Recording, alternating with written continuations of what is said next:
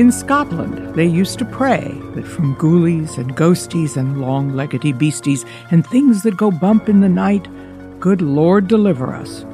But these days, do we really mean that? Halloween is turning into a worldwide holiday, celebrated in countries that never even had that tradition before, which is to say, before movies and comics and the commerce of All Hallows Eve. What is it about making ourselves a little bit scared that draws us all, again and again, to the creatures of our imagining? Leo Braudy is a USC English professor who sorts out our fondness for a good fright in his book Haunted on ghosts, witches, vampires, zombies, and other monsters of the natural and supernatural worlds, and why we go for the trick and the treat.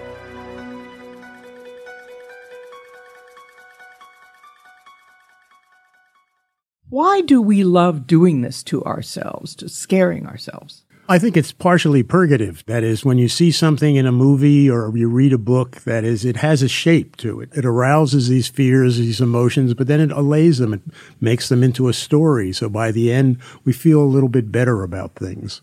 And so we can outsource our terror? I think we can outsource it. We can outsource it into traditional monsters of one sort or another. Whatever is bothering us in the current world, whatever is freaking us out, whatever is making us uncertain, becomes part of a story, part of something that we we're sort of familiar with. We know about monsters, we know about vampires, we know about ghosts in, in some vague way, and so we can assimilate it to that knowledge. What is the difference between terror and horror? In terms of the first people who talked about this at the end of the 18th century. They were very interested in that difference between terror and, and horror. And in fact, they made this very specific distinction. Radcliffe, who was one of the great best-selling authors of the time, said that the difference between a terror and horror is that horror is a physical response. It actually comes from the Latin for your hair raising on end. That's what wonderful word horripilations when you have goose flesh. Goose exactly, goose flesh, anything physical. So that's like you know, what my wife would call jumping out movies, things that just startle you in that way and you get a physical response. But terror is much more metaphysical. It's existential. It's about the shape of the universe. It's about God and Satan and all those kinds of things. And it can stay with you then long after the goose flesh is gone. Absolutely. It's kind of embedded in your psyche somewhere. Before the 18th century, you had the Christian era horror, which is mostly a horror of hell, going to hell of demons.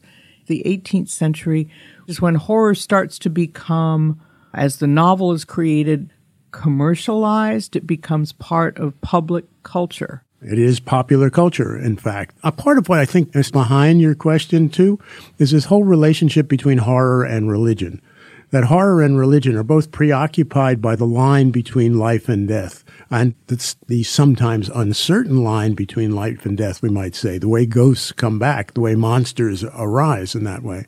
So horror and religion go way back the late 18th century, you see, you have a burgeoning popular culture, and one of the prime elements in that popular culture is the literature of sensibility, the literature of emotion, the literature of fear. That is, literature is not necessarily, let's say, meant to make you think. It's also meant to make you feel. So you have in this period things like, you know, the beginnings of contemporary pornography in this period. Literature is supposed to make you sexually aroused. Satiric literature that's supposed to make you angry. The literature of sensibility, which is supposed to make you cry. And of course, the Gothic literature, which is supposed to scare you. We are also marking this year the 200th anniversary of the publication of the book Frankenstein by Mary Shelley.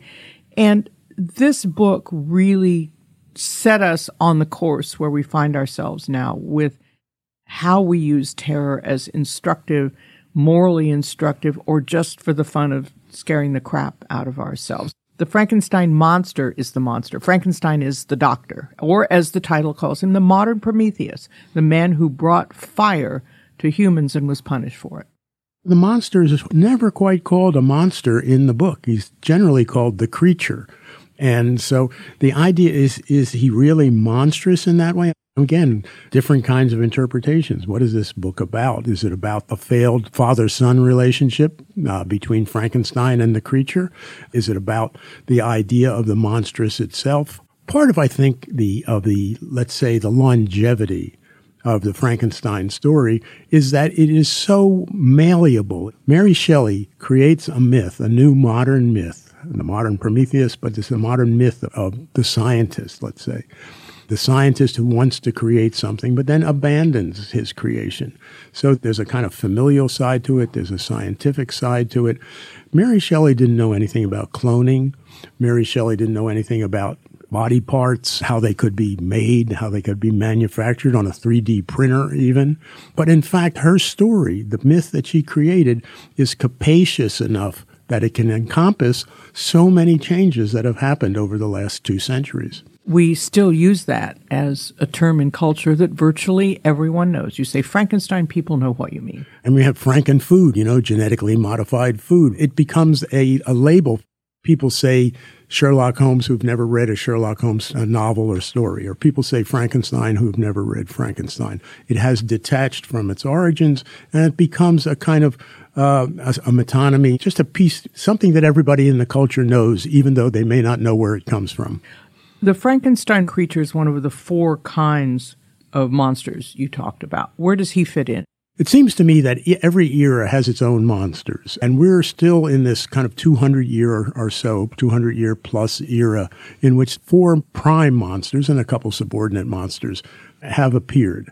So in my taxonomy then, first of all is the monster from nature, the thing that happens that comes out of nature. I mean, Sasquatch, the Yeti, King Kong, King Kong, uh, all sorts of, you know, animal monsters, nat- natural monsters of all sorts.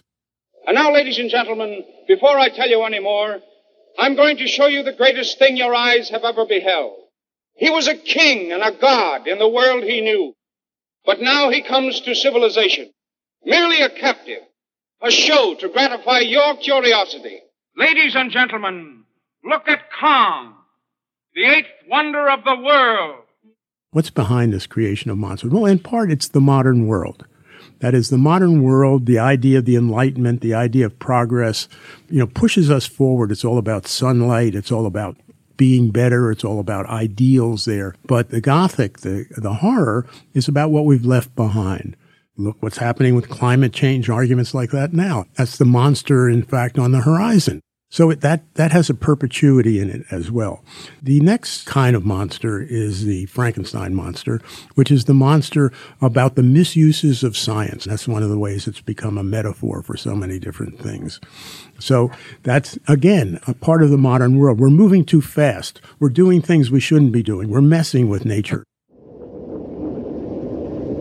Look, it's moving.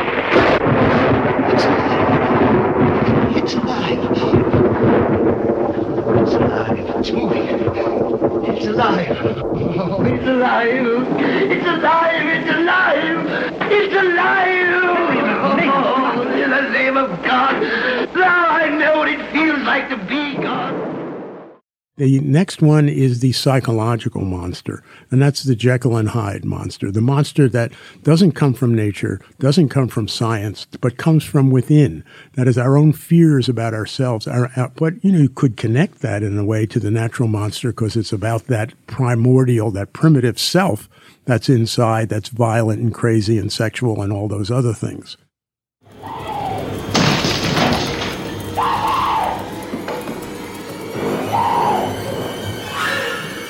Here's Johnny.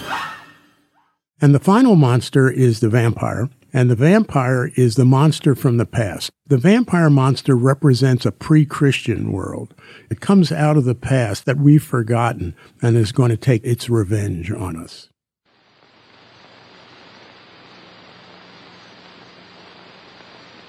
I am Dracula.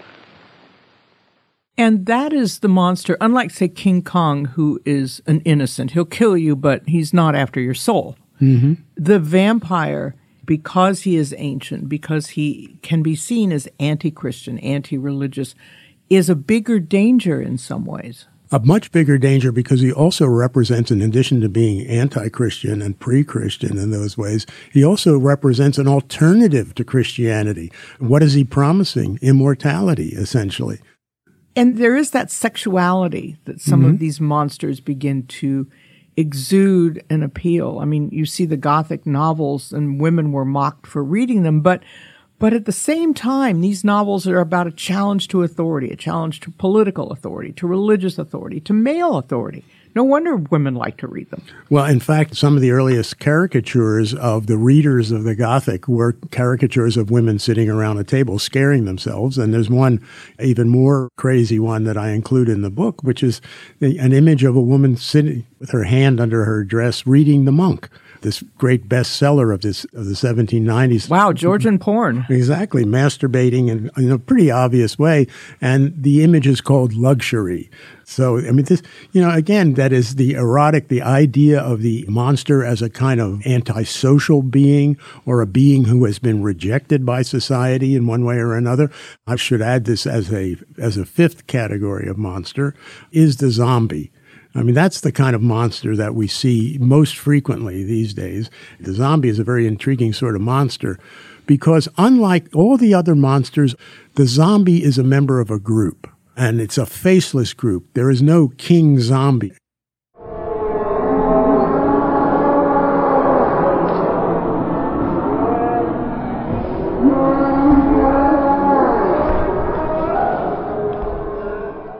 The zombie myth is really about the crowd. It's about the fear of crowds. It's about the fear of whoever, whatever crowd you don't like. You know, it's a fear of Islamic fundamentalists or immigration, immigrants coming over the border or Republicans or Democrats, whoever you hate.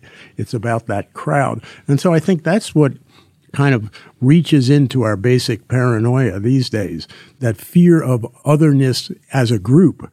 The modern modern fictional detective is a creature who dispel some of the darkness that from Ann Radcliffe to Sherlock Holmes books, it science says, wait a minute, I know what's going on here. That's not a ghost. That's not a fill in the blank. I felt it was really necessary to have something in there about the kind of counteraction, the effort to dispel the monstrous in popular culture. And that figure is really the detective the detective who somehow understands the monstrous body of the city and its variety, who can make his pathway, and who uses a combination of intuition and reason in order to solve the crimes there. So there's the monster in a certain way as a response to the Enlightenment, as a response to reason and rationality as being the order of the day. And the detective tries to bring back that reason. Do we resent the detective at the same time we love his skills and talents and admire his brain? Resent him for banishing these ghosts that we seem to enjoy so well, much? Well, he never manages to banish them entirely. That's the thing. The detective always comes back. Crime is never vanquished entirely. You win the battle, but you never win the war. So we can resent him maybe a little bit because he knows more than we do, but we want to be like him, I think the monster and the detective appeal to different aspects of our own sense of self.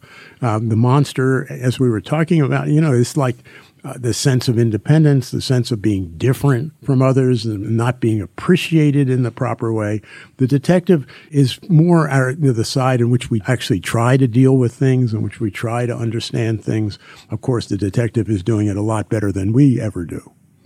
So, what would you make of my sixth grade crush on Dracula and Sherlock Holmes? Well, I think that's perfectly appropriate, right? Two sides of the same coin. What about superheroes? Where do they fit in? With the superheroes, you have different kinds of form. You have the kind of the mythological superheroes like Thor, you know, coming out of the past, coming out of a, another mythology. And you have superheroes like the X-Men who are different. And we feel somehow inside we're really different and it should be valued in a positive way. And so all these superheroes, like the various superheroes in the X-Men, you know, have a kind of problem uh, that is also their virtue. There is also their power there. So to turn your problem into your power, kind of interesting messages, you know, especially for the, the teenage audience, which is so strong in those shows.